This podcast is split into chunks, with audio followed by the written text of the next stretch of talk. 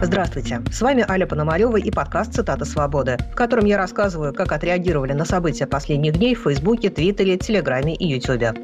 В этом выпуске речь пойдет о замерзающем Подмосковье и о новых преследованиях музыкантов и блогеров, аресте лидера группы «Щенки» и злоключениях инфлюенсера Косенко.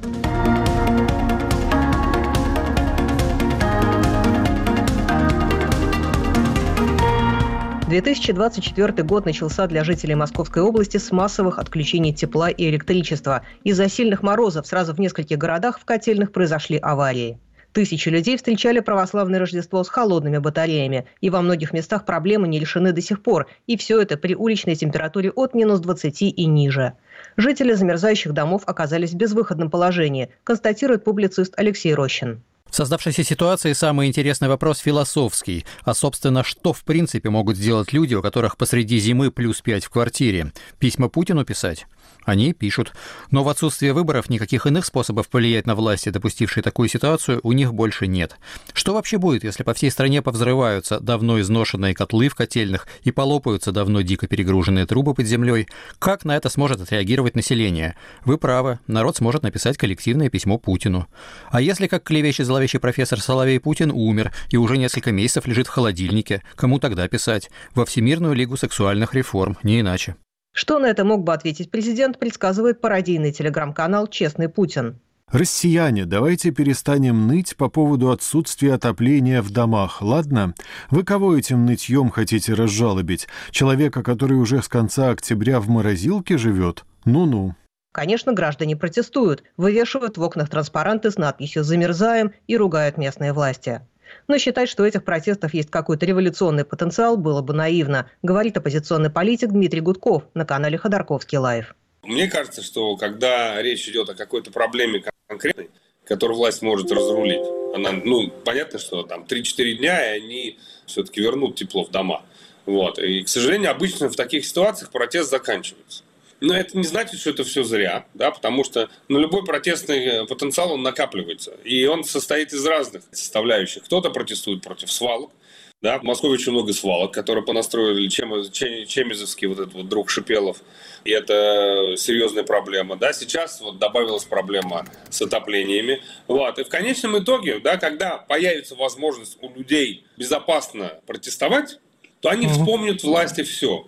И вот эти заморозки вспомнят, да, они вспомнят свалки. То есть э, это как вот котел, который перегрет уже, да, скажем так, вода закипает, а пар не выходит, не дают пар выпустить. Вот как только крышку снесет, поверьте, Понятно. и вот этот протестный потенциал, он себя еще проявит. Многие оппозиционные комментаторы злорадно напоминают, как пропаганда обещала, что Европа замерзнет без российского газа. Аббас Галямов. Глядя на многочисленные истории о замерзающем Подмосковье, невольно вспоминаешь прошлогодние смешочки насчет Европы, которая, дескать, без российских энергоносителей обязательно вымрет. Помните, «Газпром» тогда еще даже специальную рекламу снял и по телевизору ее крутил.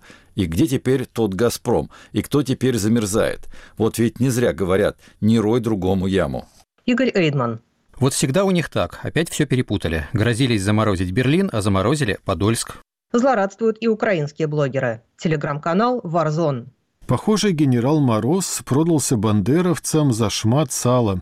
Иначе как можно объяснить такую ситуацию в Подмосковье?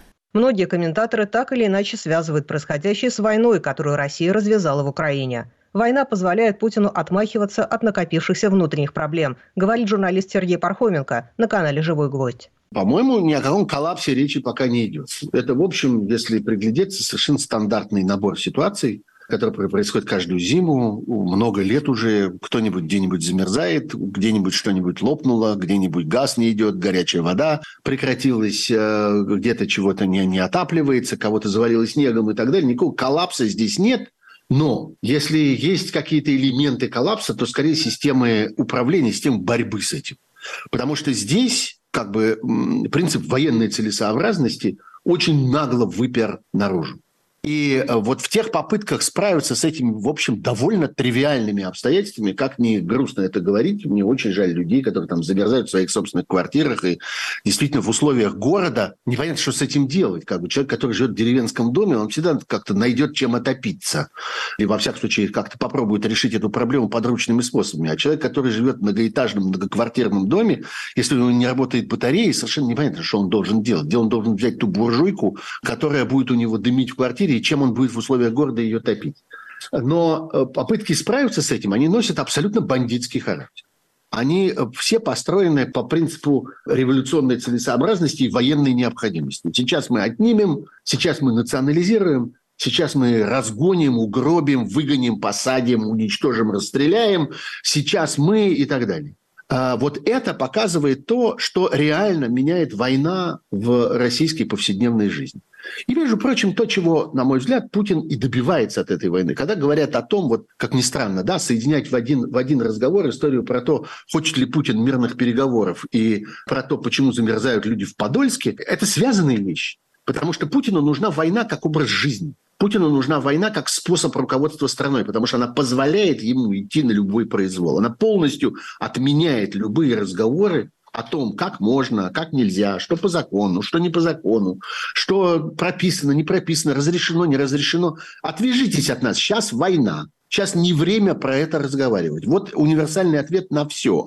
На войну тратятся деньги, которые могли бы пойти на обновление инфраструктуры, отмечают многие блогеры. Например, телеграм-канал Double Ять. Мы тут, конечно, не математики, но интуиция подсказывает, что денежного эквивалента одного ракетного обстрела Украины 29 декабря хватило бы на то, чтобы поменять во всем Подмосковье и его окрестностях это говно мамонта, устаревшее оборудование на современное, надежное, энергоэффективное, а заодно и трубы кое-где заменить. Решению накопившихся за последние годы проблем не помогают и санкции, наложенные на Россию в связи с войной, отмечает блогер Иван Яковина.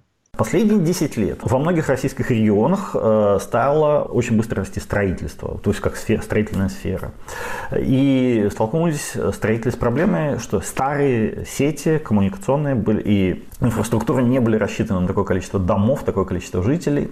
А новую инфраструктуру никто не строил, потому что ну, там как бы на этом не заработаешь. Да? Это же надо показать, что вот оно физически существует, то, что ты построил легче, и ремонтировать то, что непонятно, как оно там ломается, или вообще не ломается, или как оно, просто деньги списываются и все. В общем, никто строительством новой инфраструктуры не занимался. Это было особенно заметно в таких привлекательных для строительства регионах, как эм, ну, большие города, Питер, Москва и, конечно, Московская область, которая, в общем, стала уже продолжением Москвы в какой-то степени.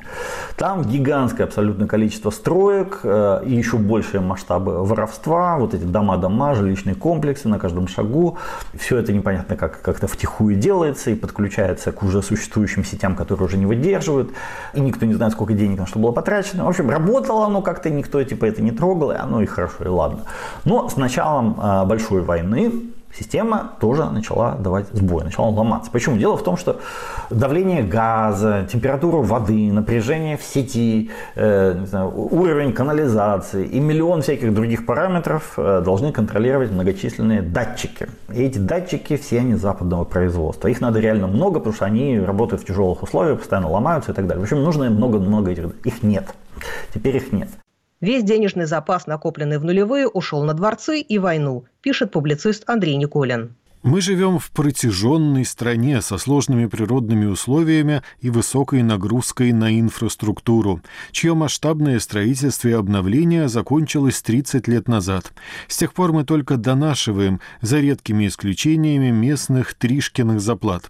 Однако проблема всеобщего обветшания из-за амортизации только нарастает, как и растут неизбежные когда-то в будущем затраты на развязывание накопившихся узлов, тотальный ремонт, восстановление обновление и модернизацию. Другой вопрос, что если мы не удосужились сделать это в сытые нулевые, откуда в будущем появятся возможности оплатить выставляемый и постоянно растущий счет?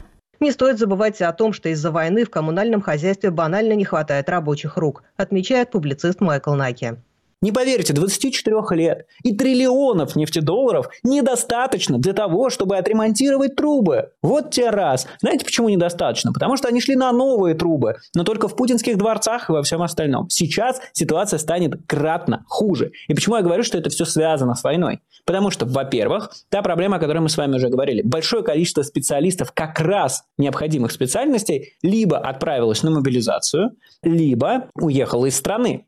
И сейчас мы видим, что на рынке, э, собственно, кадров Российской Федерации тотальный дефицит, вообще дефицит работников везде. Об этом говорят даже официальные российские лица. Это все напрямую связано с войной, где прямо сейчас хоронят мужчин рабочего возраста. Сколько там сейчас людей в российской группировке? Около 600 тысяч, может быть, 700. И есть еще там 300 тысяч потерь плюс-минус, да, из которых там 100, 120, 150 – это убитые. Это все люди, которые могли бы быть включены в экономику. Это все люди, которые могли бы ремонтировать теплосети. Это все люди, которые могли бы снабжать бюджеты регионов. Это все люди, которые могли бы быть ментами, которые борются с коррупцией, в конце концов, если бы мы говорили о нормальной стране. Но нет. Это люди, которые стали фашистами-оккупантами по прихоти Владимира Путина и по собственному решению. Пропаганда, между тем, не придумала ничего лучше, чем обвинить в авариях самих жителей Москвы и Подмосковья. Сергей Марков. Москвичи устроили перегруз сетей в Подмосковье и в ряде районов перебои с электричеством. Из-за этого может остановиться отопление, из-за этого могут лопаться трубы. Причина в совпадении двух факторов. Первый – морозы уже до минус 30. Второе – из-за новогодних каникул очень много москвичей приехали в Подмосковье и очень много жгут свет. В общем, богатые москвичи включают столько электроприборов, что сети не справляются. Российские власти пытаются решить проблему единственным известным им способом, а именно репрессиями. В организации, обслуживающей Подольскую котельную, уже начались обыски и допросы. Возбуждено уголовное дело об ограничениях подачи горячей воды. Максим Мирович. Что нужно делать, когда граждане твоей страны замерзают? Правильно, проводить обыски и аресты. Больше обысков и арестов – все по завету Швондера. Но российский народ привык и не к такому, философски отмечает блогер Анатолий Несмеян. Холода отступают, Поэтому как-то, но все наладится и забудется до следующей волны морозов. А пока что-то подмотают, где-то забьют чопиком, может, даже метров сто трубы поменяют. Глядишь, до весны доживем. Дальше загадывать смысла нет, так как никто понятия не имеет, что будет в таком далеком будущем. Для сегодняшней России будущая весна и тепловая смерть Вселенной — это временные периоды примерно одного порядка.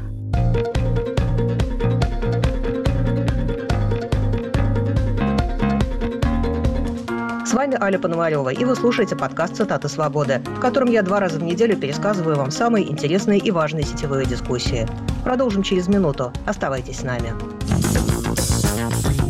Подкаст «Американские вопросы из Нью-Йорка». Мы говорим об Америке, которая может быть интересной россиянам, и о России, которая интересует американцев. Существует в Америке тенденции не видеть дальше, чем собственное благополучие. Но в ситуации с Украиной я не думаю, что этот сентимент будет превалировать. Слушайте, подписывайтесь в агрегаторах подкастов Apple, Google, Spotify и других приложениях. Ведущий Юрий Жигалкин.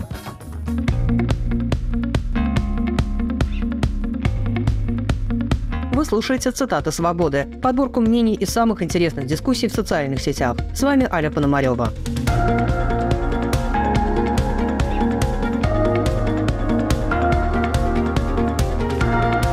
Вряд ли кто-то в середине декабря смог бы предсказать, сколько шума наделает в России обычная, хоть и слегка эпатажная вечеринка группы знаменитостей. Но скандал не утихает почти три недели, подбрасывая все новые поводы. Владелец клуба «Мутабор», где прошла голая вечеринка, попытался откупиться от нападок неожиданным образом. Подарил храму якобы купленные им в Ватикане мощи святого Николая. В сети на это отреагировали многочисленными саркастическими комментариями. Все это еще и не вполне отвечает канонам веры, отмечает бывший священник РПЦ, ныне лишенный сана Андрей Кураев. Мощи, купленные на доходы от борделя или ночного клуба, переданы в московский храм знамения. Канонично ли сие? Или все полезно, что в рот полезло? В чем нарушение, поясняет в стриме с Андреем Захаровым на своем канале журналист Илья Шепелин. Это же еще и нарушение некоторых постулатов библейских о том, что служители веры не должны принимать даров от колдунов, от э, владельцев увеселительных заведений, которым там называется в этом тексте корчма, э, в частности, ну и от хозяев мест, где происходит блуд, если сами только эти хозяева не хотят э, с этим блудом там покончить. И это забавно, на самом деле, да, потому что либо русская православная церковь, принимая этот сертификат, она решает, что ну так в Мутаборе вовсе не блуд был, потому что как бы нас этот подарок вполне себе устраивает. Либо русская православная церковь не очень любит библейские тексты и не всегда желает соответствовать им. У многих возник вопрос, действительно ли можно просто так прийти в Ватикан и купить там мощи святого. Екатерина Винокурова. Извините, а Ватикан что, официально торгует святыми мощами? И как решается вопрос таможни, если Ватикан ими торгует? И просто, если я правильно помню, основные мощи святого Николая находятся в городе Барии. Частицы вроде бы есть и в Москве, и в Санкт-Петербурге. Что и у кого он купил? Сцену покупки мощи в Ватикане попытался представить себе политический аналитик Михаил Шейтельман. Он, значит, сказал, что он в ноябре купил эти мощи святого Николая Чудотворца в Ватикане. Видимо, в магазине мощи. Вы говорите, в Ватикане были? Я был в Ватикане. Вы были в Ватикане? Я несколько раз был в Ватикане. Вы заходишь, сувенирная лавка, понимаю, где там мощи продаются в Ватикане? Туда как бы зайти, если ты не кардинал, не особо получается. Магазина мощи там вроде нет. Или он из-под полы купил у швейцарского гвардейца. Подошел и говорит, мощи есть? Вам кого? Николая Чудотворца. Но это будет дорого. За ценой не постоим, нам клуб надо спасать. Я представляю себе эту сцену, как он покупал мощи Николая Чудотворца. Радио «Свобода» уже выяснило, что как минимум сертификат о подлинности мощи является фальшивкой. Впрочем, если предположить, что святой действительно существовал, и это действительно его настоящие мощи, ситуация становится еще гротескнее, отмечает Твиттер и Тарма. А прикиньте, всю жизнь творить чудеса и стать святым, чтобы через 18 веков московский жлоб откупался кусками твоего трупа от попов и ментов, потому что у него в заведении кто-то носок на член натянул. В итоге клуб «Мотобор» закрыли на 90 дней за нарушение санитарных норм. Судя по тому, что мощи не помогли, они действительно были поддельными, пишут в блогах. Между тем, эхо голой вечеринки привело к очередному аресту. Солиста группы «Щенки» Максима Тесли задержали после выступления в петербургском клубе с носком на пенисе. Общественник Виталий Бородин требует, чтобы прокуратура проверила Тесли на пропаганду ЛГБТ. Такая же проверка грозит рэперу Васио, который отбывает уже второй срок за поход в подобном наряде на голую вечеринку. Обоим исполнителям к тому же вручили повестки в военкомат. Патриотам это кажется довольно-таки возмутительным. Сталина Гуревич. Убеждена совершенно, что те, кто упорно формирует в глазах общества службу в российской армии как вид наказания, инициативные дураки, которые хуже открытых врагов. История второго носка вызвала очередную волну саркастических комментариев. Многие задаются вопросом, при чем здесь ЛГБТ и почему государство так рьяно взялось за преследование голых мужчин. Максим Дбар, Судя по новостям, любое появление голого мужчины в носке воспринимается как пропаганда ЛГБТ. Уже второго под эту статью подводят. Я вот решительно не понимаю этого феномена. Почему нелепый вид голого мужика с носком на члене, по мнению властей, вызывает у окружающих непреодолимое желание стать геем, лесбиянкой или, в крайнем случае, сменить пол?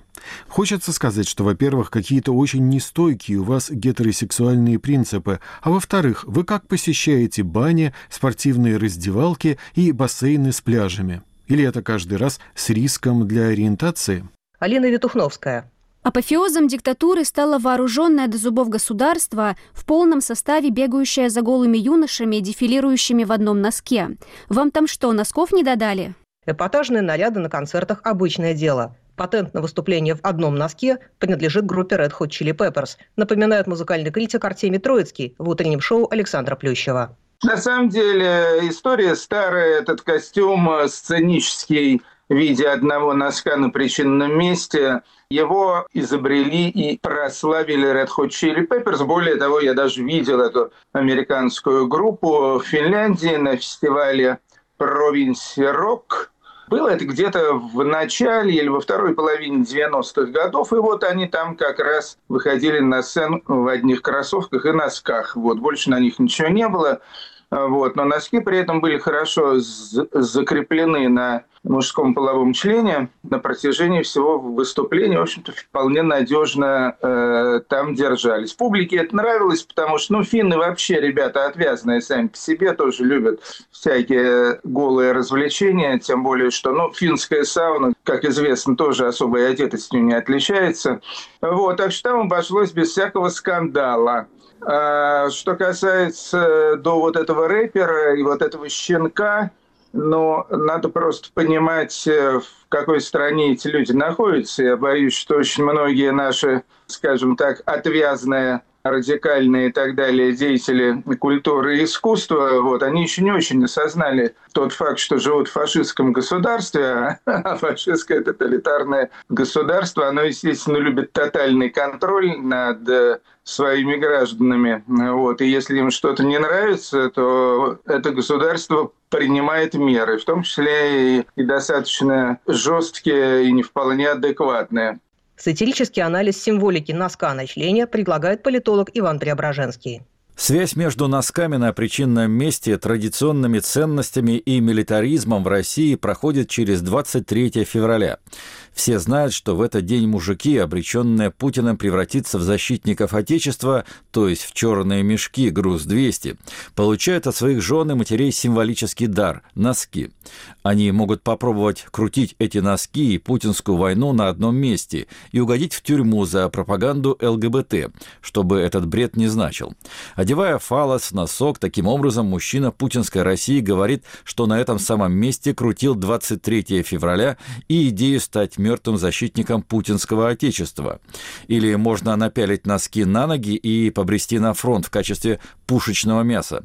Так что вы зря удивляетесь такому высокому значению носка в символической шкале путинизма.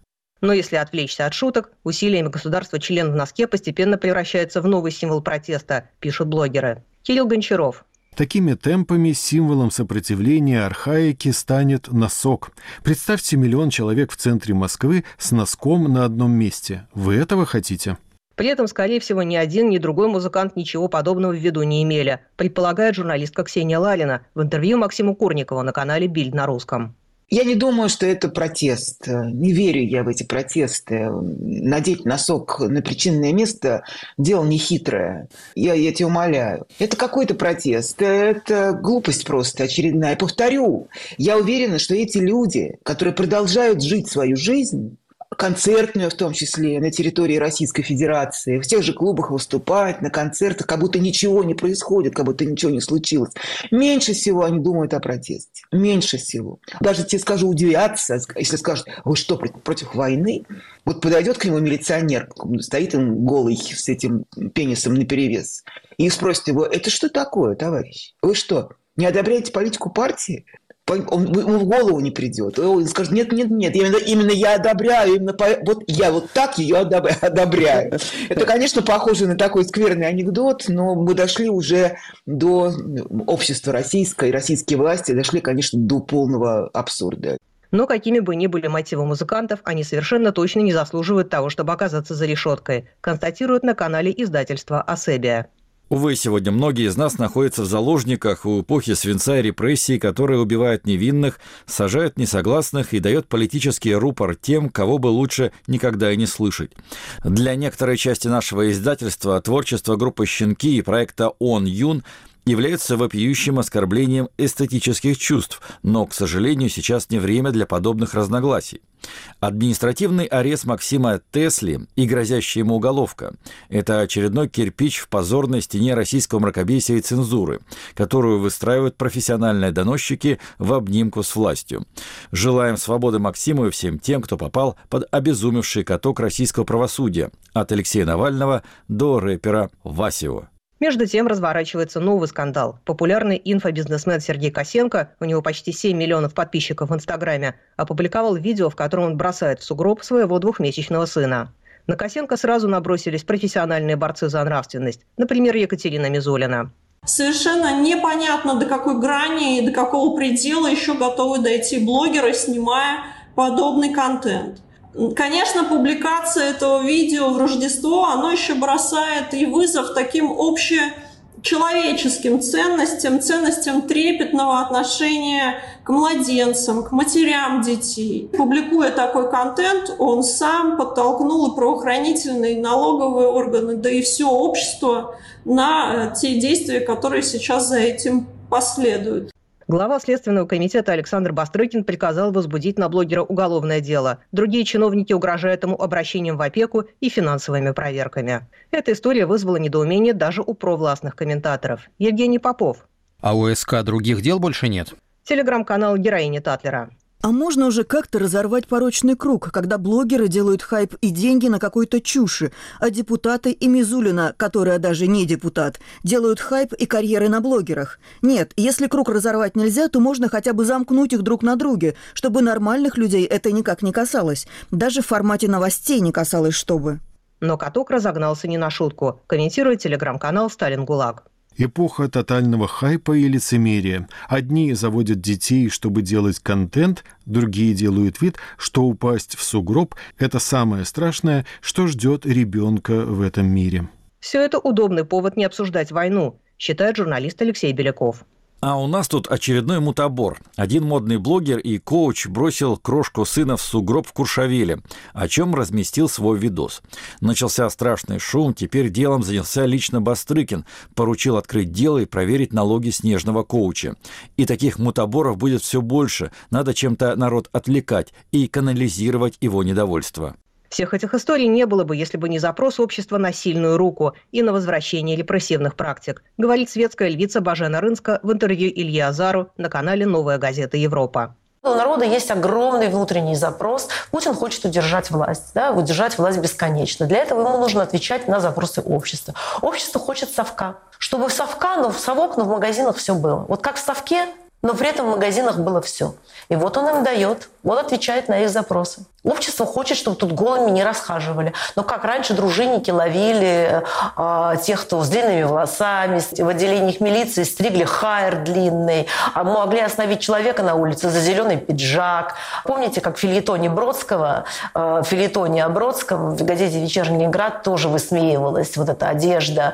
Стиляги высмеивали в журнале «Крокодил». Заморские поганки доморощенный Бродвей, помните? Была такая карикатура знаменитая на тех, кто носит длинные волосы, для тех, кто одевает очень острые эти самые, они были предметом насмешек и предметом а, издевательств в отделениях милиции. Их задерживали на улицах Ленинграда, задерживали дружинники за внешний вид.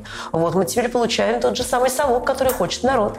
Возможно, власти именно так и считают. Но о том, чего хочет народ, его уже давно перестали спрашивать.